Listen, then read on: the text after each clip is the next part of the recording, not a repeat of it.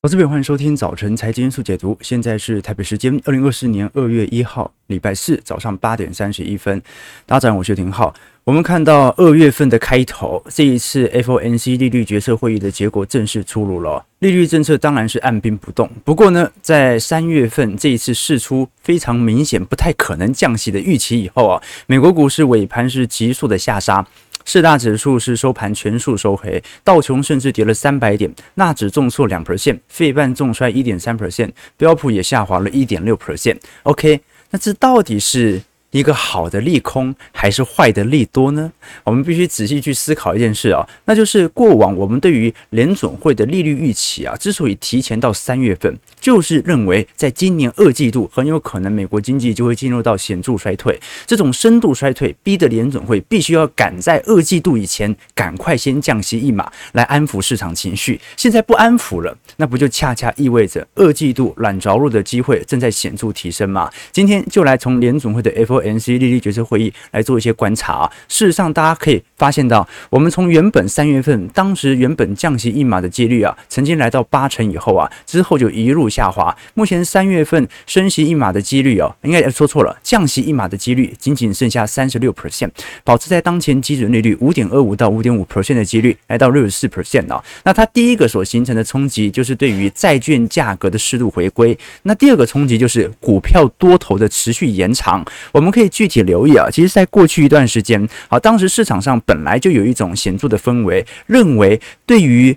呃，不管是标普百指数，还是对于美国股市各大指数啊，可能都有极其过度推高的一个问题存在。那随着这一次联准会 FOMC 利率决策会议啊所释出的谈话，某种程度，它基本上已经意味着把整个二季度的经济环境来做定调了。鲍尔在记者会上其实也特别提到了美国经济，虽然他不愿意脱口直接讲说应该就是软着陆，但他认为现在的经济状况的确正在好转当中，好转呢，啊不是越来越坏哦，那的。确看起来那个昙花就有一点软着陆的味道存在了。那当然呢，在这一次刚开始的 FOMC 记者会上，鲍尔啊。啊，一开始都是习惯性的念一些场面话嘛啊，比如说呢，好引用他的原文呐、劳动力市场开始有所缓解啊，不过呢也没有大幅的下滑，联总会的就业和通膨目标正处于更好的平衡状态。那么去年下半年，二零二三年下半年的通膨数据啊，的确正在走低，而且受到我们的肯定。但是我觉得我们必须要看到持续下行的证据，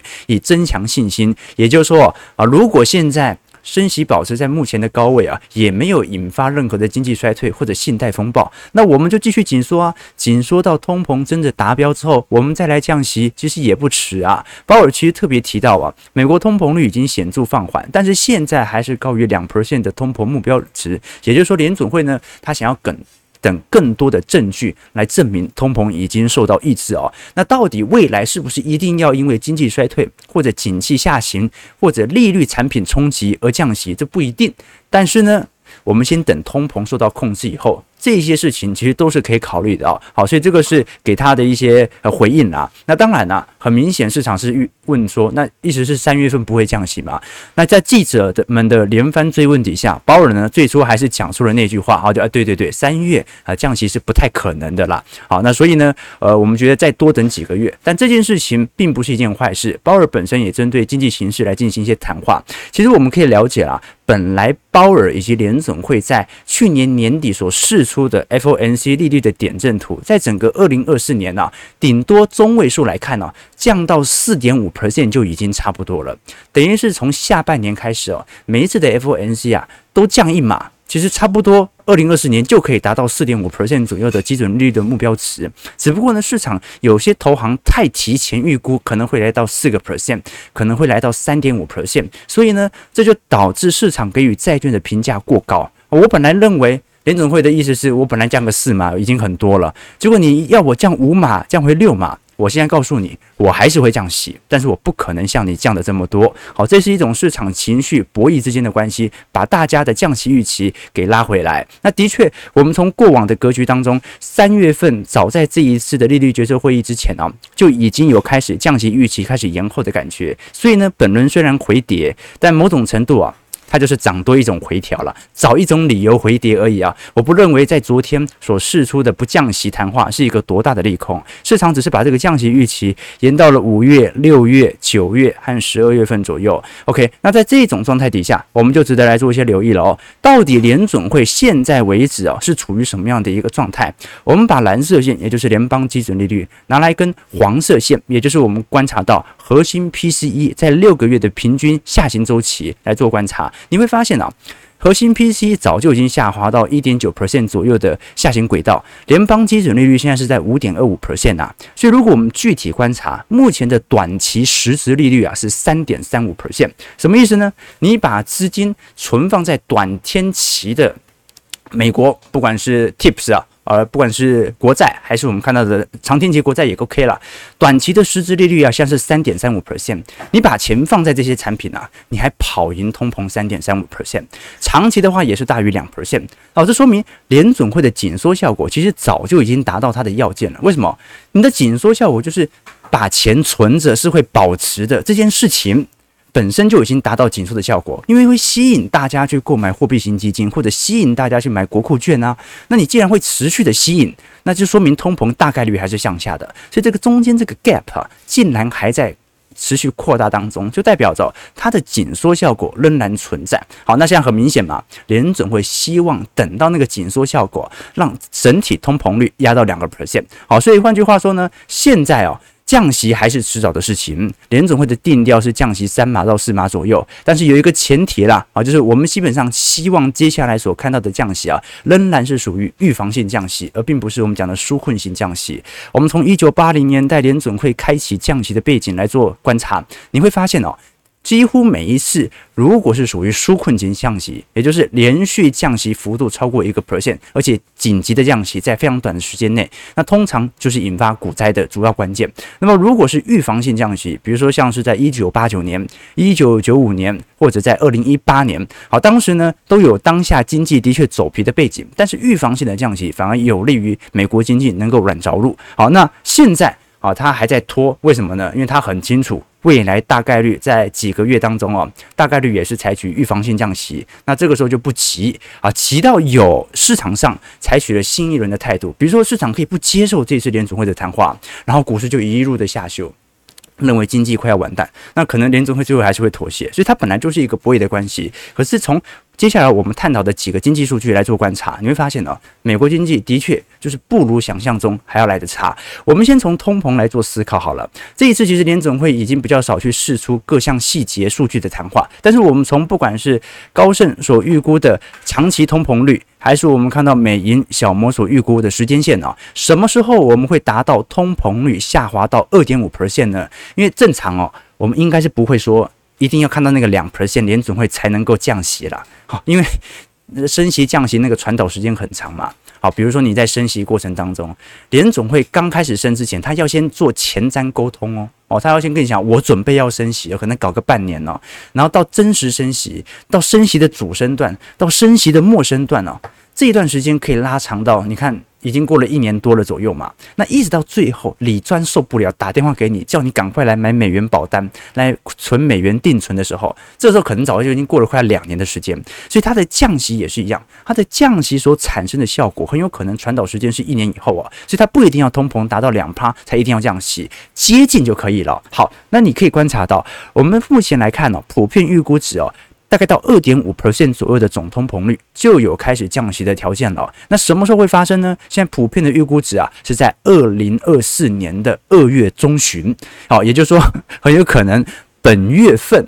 它就可以释放，哦、我五月可能会降息的谈话了。好，这个是市场上延后降息在短期内可以被大家所接受的原因。那其他数据也一样啦。我们看到各项核心商品在未来十二个月的通膨率啊，目前整体下行路径基本上都已经确定了。我们现在唯一不确定的事情是，因为这一次并没有 QT 的前瞻指引。好，就是它降息大概率也说实，它会降啊，啊，那大概率就是符合联总会原本预期四码的降，下半年开始，五月份开始，但是它始终没有提到对于我们讲的缩表的过程哦，在本次我们观察到联总会即将会呃缩减缩表的规模，但它并没有具体讲说缩表的时程。和到底缩的规模会有多大？好，那缩表虽然它的影响力度哦，从心理定锚层面不像是降息来的这么大，好，但是呢，缩表结束这件事情哦。对于市场上，尤其是对于债券投资者，它是一个非常重要的一个呃指标性意涵。好，所以呢，它目前没有给予定价，就说明联准会看起来还想要持有更多的筹码，先不说死哦。好，那接下来就来聊了，为什么联总会到现在三月份呢、已经把三月份降息的预期给打消了？那就是美国经济啊，看起来不会在三月份有非常显著的下行迹象存在。我们可以观察到，美国的经济表现在过去几个季度其实表现都非常强劲的啊。你看去年四季度。GDP 的环比还是高达三点三 percent，远远高于两个 percent 的目标预期值。第四季的实质 GDP 哦，其实现在来看呢、相对于三季度稍微有点回落，这是很正常的，因为三季度当时本来就有特殊的消费现象，比如说奥本海默、芭比。泰勒斯的演唱会，当时在美国的经济的确掀起新一波的消费热潮。那在四季度稍微有一点回暖之后，你看得很清楚啊，大部分还是由个人消费来进行支撑。美国的 GDP 啊，有百分之七十都是由消费来进行支撑。所以现在这样的一个情况啊，你又看到很快嘛，嗯，明天晚上就要公布非农就业数据了啊。如果到一月份非农还不差，二月份非农也没多差。那你觉得这些人他有可能突然消费紧缩吗？不可能，因为他还是找得到工作啊，他顶多就是花的钱辛苦一点点，过得辛苦一点点，但是他就进入不到那种完全启动的一个状态哦。好，那一样。台湾第四季的 GDP 哦，虽然最近没有主计处的公布值，但是彭博社啦、标普啊，针对台湾第四季的经济成长率啊，基本上都已经预估出炉了，大概是五点一二 percent，好，是在过去一年当中表现最为亮丽的季度哦。好，那你说为什么会有如此亮丽的表现？台湾大概有百分之六十左右的 GDP 贡献值，并不是来自于消费，而是来自于出口。好，那就说明台湾的确在去年四季度出口表现算是非常不错的哦。好了，那如果美国和经济哦，的确啊，迈向金发女孩经济的可能性越高，那么呢，联总会和市场沟通的结果大概率就是好了。那你说的哦，那就就如你意的降息是嘛？但是我们采取渐进式降息，好，就是所有的目的，我们降息的目的都是为了确保下一轮的经济繁荣啊，也就是。还有一个前提啊，好，我们可以让股市回调，但是我们所有降息的目的就是不能让股市在未来看到崩盘，好，有这种感觉。好了，那我们不管是从服务商品还是从呃，应该讲服务部门或者商品部门哦，目前来看都还是有非常显著的支撑。如果我们仔细观察蓝色线，也就是美国在实体在服务的消费层面哦，曾经在二零二零年的新冠疫情大幅度的滑落，那的确啊，当时是因为疫情急冻啊，所以呢，很多服务领域啦，啊，做旅游的啦，做航空啦。这些相关类型的部门呢、啊，的确受到显著的重挫。但是商品部门在二零二零年以后反而快速的跳升，为什么？因为大家都是 work from home 嘛，三 C 电子产品的消费潮非常明显，所以呢，当时台湾的出货量也非常亮丽哦。台北股市哦，当时创下万八。OK，那现在的问题点在于什么呢？就是商品部门在过去二零二二年的确有稍微下行，可是还是高于上行上上行趋势线。而蓝色线服务部门的部分呢、现在刚刚。收复回本条的上行趋势线。好，换句话说，现在我们同时看到的数据哦，你会发现在美国市场，制造业 PMI 在五十以上进入扩张格局，服务业也在五十以上在扩张格局当中。好，这个是非常有趣的现象啊。过去本来以为可能在今年服务业就开始下滑，制造业开始上行了，死亡交叉或者黄金交叉。现在看起来两项部门表现。看起来都还算是不错哦，尤其在商品支出的部分呢，在整个四季度还增长了三点八 percent，耐用商品的部分增长了四点六 percent，服务支出的部分稍微少一点，但是也增长了二点四 percent 哦。好，这个美国人的消费就是这样的，你也很难期待他突然在短期内消费有显著急缩的现象哦。我记得是前几个月哦，那个时候我有一位朋友在 Houston 念博士。他就跟我讲啊，说来来美国很有趣啊，因为有时候你在南部城市哦，这美国要热也非常热啊。那你像这个 Houston，他们冷饮的数量、消费量非常庞大。那通常啊，你在超市附近啊，常常都会有那种冻可乐，就冰得很冷很冷，它没有到结冰，但是就是那种冰得很冷很冷的可乐，售价大概就是一两美元这样子啊。那大多数人呢、啊，都是当地人，渴了就随手就来一罐这样子哦。啊，那。另外一种极端是怎么样？另外一种极端就是那种老墨啊，对，我们讲那种墨西哥的非法移民啊，他们叫老墨嘛，多数人是很多是居无定所的。好，那他用什么样的一个方式？就是往往平时每天要去那个社区的食品的救济站去找吃的，然后有了收入以后啊，他也是怎么样？也是去买那个冻可乐，因为夏天太热了，对不对？那最离谱的是，通常哦，你摆在超市里面的常温可乐啊，从来没有人会去买的，而且平时售价基本会低一半，然后常常搞那种大拍卖这样子哦。然后每一次啊，他是发现哦。会去买这些可乐的人啊，都是华人，因为什么？因为那可能一瓶只要几几十美分而已哦。哦，他发发现美国人或者那个整个美洲人呐、啊，那个消费习性跟华人差很多哦。所以不管怎么样啊，你会发现哦，啊，人家的消费习惯就是这样，这也是支撑到现在一个非常重要的因素哦。要是那种状况发生在台湾或者华人市场哦，哦，那大家的那个储蓄率会突然之间变得很高。好，所以哦，这个美国经济有它的好处，也有它的坏处啦。OK，好，那刚才我们聊到了整个美国经济的表现哦。如果我们回过头来做观察，INF 在昨天也上调了 GDP 的增长预期哦。这一次在礼拜二晚间所公布的世界经济展望报告当中，IMF 的预估是今年全球经济会增长三点一 percent，高于市场原本在十月份预期的二点九 percent 啊，是全面进行调高。那如果我们从物价指数来做观察，现在不管是全球物价指数，还是发达市场的物价指数，新市场物价指数啊，都在显著的滑落段。目前最高点了，当时全球物价最高曾经冲高到八个 percent，现在下行到四 percent。发达市场的部分从八个 percent。下滑到两 percent，那新兴市场由于它还是有一点原物料通膨，目前是下滑到五个 percent 左右。其实从全球经济成长来做观察，你会发现呢、哦，二零二四年到二零二五年呐、啊。表现相对疲惫的大概率是处于欧元区。你看市场的普遍预估值哦，今年美国经济还有二点一 percent 左右的增长，明年还有一点七哦。他不是说什么今年不衰退，所以明年要衰退哦。他认为今年大概率就是不衰退了，或者就算衰退，下半年也马上就起来了。可是欧元区的部分就表现就有一点这个疲惫了。你看欧元区增长零点九 percent。德国哦，这么重要的制造业大国，零点五 percent；法国一个 percent；意大利零点七；英国零点六；日本零点九。那现在市场普遍的预估值，中国的部分是大概是四点六 percent。那台湾的话，至少是三 percent 起跳了啦。那我们过去跟投资朋友提过，这个美国的 GDP 的预测值，我们分别从高盛。摩根士坦利、JP Morgan、巴克莱、花旗来做留意哦。今年本来市场的预估值哦，你看到那种数据表现最差，大概就是二季度到三季度左右。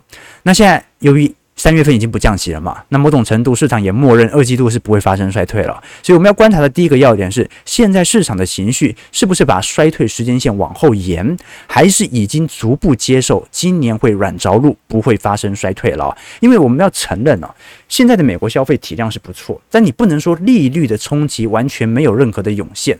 之前去年的 SVB 某种程度它就是利率冲击的一种反射嘛。那如果我们从企业界来做传导。企业它迟早也会受到这种升息传导的影响啊。那按照过往的经验呢，通常企业在冲呃受到这种利率冲击的时间线啊，刚才讲到嘛，因为它会有时间线的冲击，时间会慢慢的递延，大概是五个季度。诶，我们要仔细想一想哦，什么时候联准会开始进入到升息环节？通常我们做一个准确的定义啊，不讲那个沟通的时间呢，是去年的三月，诶，二零二二年。哎，二对，二零二三年的三月十六号吧？啊，对对对，哎，是二零二二年嘛？忘记了啊？对，反正我记得三月十六号。这样回过头来做观察，大概也五个季度了吧？大概也五个季度了。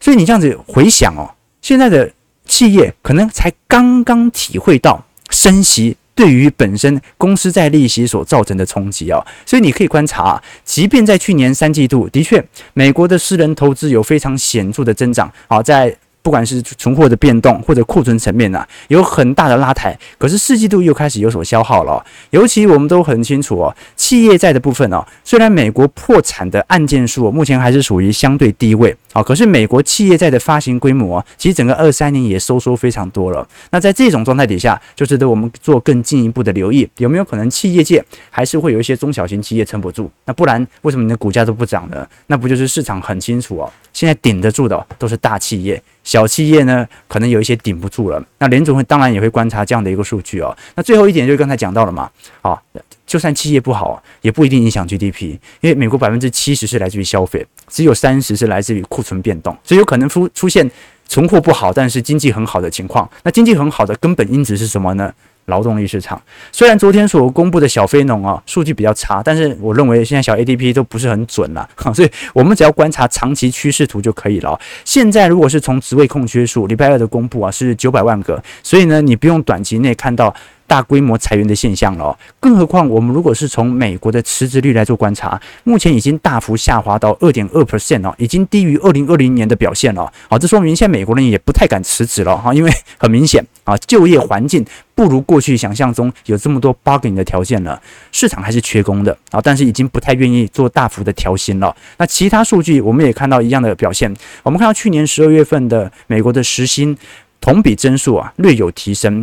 大概呢是保持在四点一 percent 左右，好，目前也是稳稳的跑赢通膨，啊，跟日本和台湾市场都不太一样啊，所以你保持在这个时间越久哦。啊，其实大家是越开心的啦，哦，时间越久，可能到年底哦，这个拜登就会很明显让市场的购买力开始有显著增强。不过看能不能撑到那个时候啦，给投资朋友做一些观察和要件啊。那最后最后啊，就是没有人意料得到今年下半年啊，拜登政府在总统大选之前会采取什么样的政策来进行显著拉抬。因为二零二零年开始的疫情补贴哦，当时是导致美国的政府债务快速上升，利息支出也是大幅上升，所以财政部现在。呃，看起来发债速度稍微比较缓一点哦，有没有可能是为了想要等到利率更低的时候再来进行发债？这是第一件事情。那第二件事情就是到现在为止啊，你还是不确定，因为拜登的晶片法案的金额他也没有全部拨下来，你不确定这个法案的补助的通膨效果涌现了没，还是不会涌现了？好，这件事情不确定啊。那我们做个总结啦。如果是从联邦基准利率来看，今年还是有降息的可能性，但是不会如市场降的那么多。第二点是 GDP 增长的部分呢，二零二四年的确会下滑，但是大概率也是保持在正值，并且在二零二五年重新回到上行轨道。失业率的部分呢，大概就这样，不会变变动太大，因为市场上有就业结构的改革，不太可能再出现大规模裁员的现象。通膨就是缓步下滑，那就看一下市场给予它的预期和幅度了。对对对。对，我们通常只要 FOMC 啦，决策会利率决策会议会比较这个流量会比较高一点啦，对不对？就是每每个月啊，就但每一两个月，这个 FOMC 只要出现的时候，我们当天流量就稍微比较高，因为大家啊就想到啊，这个回来看啊，浩哥的节目啊，就就像那个卫生棉一样，就平常放在那边你可能用不到，每隔两三周，哎呀，对对对，我要回来看一下最近联总会讲了什么，对不对？啊，对。我们没关系，我们就是这样的作用啊。好，回来看一下台北股市、美国股市的变化。美国股市道琼下跌三百一十七点，零点八二 percent，收在三万八千一百五十点。标普下跌七十九点，一点六 percent，收在四千八百四十五点。虽然都是回档啊，可是那个线型表现那么漂亮啊，你 怎么看也不像是恐慌的开始，对不对？你也等它多回调一点再说吧。好，毕竟现在。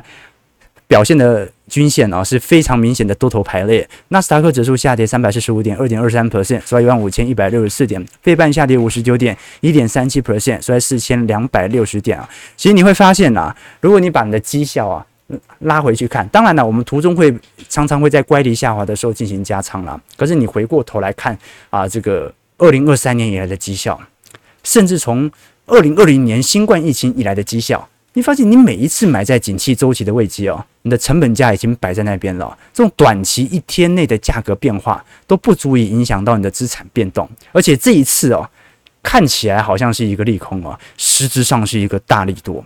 呃，经济就是不如想象中来的差。好，所以哦，基本上呃，我们在行情当中了，对对，哎，低调哦，低调哦，我嘴角又往上扬了吗？哦，要低调，我们做人要低调。对对对，这两天。因为快过年了嘛，那个我记得是六十一台、六十三台啊，那电视台台北啦，很常会播那个每年过年都会播“利股利股新年财”嘛。那里面不是有一幕嘛？那刘德华打麻将输光家产，最后被迫要重新回去当计程车司机，然后他就带着梁咏琪啊，跟着其他运奖大哥打牌，那拿的牌都是烂牌嘛。那刘德华就问梁咏琪说：“该怎么打？”哦，梁咏琪说。啊，左手拿板凳啊，右手拿灰烟灰缸啊，闭上眼睛砸下去这样子啊。啊，刘德华说不是，我是叫你打牌，不是打人哦。后来他不是讲了一句很经典的话吗？牌品好，人品才会好。我们做投资也一样啊，人品好，绩效才会好啊。不要炫耀啊，要低调，要低调。我们就是依循着周期缓步的进行资金的投入，然后呢，每一次在景气低位，人弃我取，哦，用这样的一个做法，你的绩效，哦，我觉得现在很难多差，很难多差，而且你能够接受非常大的回调，好，对不对？其实世界上最大的愚蠢是什么了？就是炫耀。炫耀这种心理哦，人多少都有一点哦，无伤大雅。但是为什么人家说是最大的愚蠢呢？这个就要追问另外一个问题了，那就是人最普遍的恶是什么？其实就是看不得别人好。如果我炫耀，我可能就是在不知不觉当中激发了身边某个人内心的恶啊，他见不得我好啊。所以哦，对一个人恶意最大的那个人，可能有时候就常往往常在我们身边，而原因是因为他见不得我们好。所以炫耀本身无所谓，但是容易激发出恶。反过来呢，如果我们经常示弱，唉。最近好烦恼啊，真烦恼啊！赚这么多钱，不知道该怎么花。那一个客观的结果就是，身边的人就更愿意帮助你啊。那我会帮助他啊，他有什么样的困难可以跟我说啊？助人为快乐之本嘛，对不对？啊，所以结论来了，炫耀之所以愚蠢，是它会吸引身边的恶啊。你不信是不是？你不信，你这次过年，你跟所有亲戚讲你在股市赚了多少钱，你看一下年后你会发生什么事情，对不对？OK，这啊，对我们这部戏好像有很多经典名言，对吧？哦，对不起，我我是麻省理工的，不是麻将理工啊，对，还好我两个儿子有一个有出息，的，啊，婆婆你这是丁不是未，好吧，大家节制一下，大家节制一下，我们是一个正经的财经节目啊，好，我们继续往下看哦，刚才我们聊到了整个市场的周期啊，虽然最近好像还在一个创高当中的小回档当中，可是各大投行哦，还是表明了非常坚定的看法，比如说呢，最近。你看小摩，因为今年的目标价啊，它是调低到仅仅只有四千三百点到四千五百点左右啊，所以它基本上对于美国股市目前的涨幅是抱持着极度怀疑的。摩根大通这一次所释出的最新报告显示，美国股市的前十大股票的主导地位啊，和网络泡沫时期越来越相似哦。这一次，他把 N A C I 前十大成分股，也是包含我们过去提到的美国股市七大巨头啊，目前占整体市场的份额已经来到二十九点三 percent。这个数值啊，大概比两千年六月创下的三十三点二 percent 历史峰值还要稍微低一点点，可是也差不多喽。有没有一点史诗级泡沫的味道存在？好，这个是小摩给予的看空报告。但另外一点，如果我们回过头来看 Michael Barry 啊，大家还想还还记得他吗？啊，这过去的这个看法总是多空变来变去哦。最近呢，啊，他现在对于美国股市哦，开始陆续保持的呃相对。看好的态势，那其他的像史蒂夫、呃艾斯曼啊等等哦，现在当时对于呃零八年报纸的极度悲观的这些看法的人呢、目前也开始陆续改为乐观了、所以市场情绪就是这样子变来变去哦。我们只要看一个总体就好，就是大多数人怎么想就好了。那我们直接看 CFTC 标普五百指数期货的净持仓，好，那看得很清楚啊。就是看空嘛，就是看空嘛。你看，二零二二年当时从元月份一路跌到接近哦八月份、九月份啊，结果当时的期货多单啊，反而保持在显著的高位。结果呢，在十月份见到完全低点以后啊。这个标普百指数开始反弹，结果市场就一路的放空放空，然后就嘎空嘎空，而且呢，在当年度二零二三年的六月七月，这个嘎空力道来得更为显著。为什么？好，因为当时的放空量来到极致啊。那现在虽然不像去年六月份这么空，可是现在还是空的，所以现在大多数人仍然不愿意上车。好，这就是结论。目前多数人。并不在车上啊，而且市场的情绪就是这样子，人性是不会变的。你不要觉得大家每经历过一次股灾就学乖了，每一次就会投入，每一次来股灾，每一次回调，大家还是怕得要命啊！而且最近看了很多那个港片啊，因为有时候忍不住过年嘛，有很多那种节目，忍不住就看下去。大家还记得唐伯虎点秋香吗？大家还记得唐伯虎点秋香的开头开场是什么吗？很多人都记得那个中间的片段，它的开头是怎么样啊？他是以唐伯虎的第一视角来展开叙述的，他就对外说嘛：“我家中的八个老婆都沉迷于赌博，和他没有精神上的交流，也不关心他的生活起居。所以呢，他最后决定要离开家里，好到江南各地旅游。终于遇到他人生当中的挚爱。OK，所以他在最后一幕不是那个百般阻挠的选择嘛？他要盲猜哪一个是秋香嘛？然后自己以为是选到那个美丽动人、温婉文静的秋香，然后最后是石榴姐，好，他就要叫自尽嘛。”啊，但是呢，终于啊，最后他们还是让秋香许配给了唐伯虎。好，那这个时候结尾哦，是最为讽刺的一幕，就是他好不容易追到这个他最爱的女孩子哦，结果在结尾划拳的时候，呃，应该 不应该这样讲？结尾本来是美丽端庄的秋香啊，在结尾的时候突然说：“哎，慢着，你这个麻将添酒直骰十五壶，你总会一样吧？”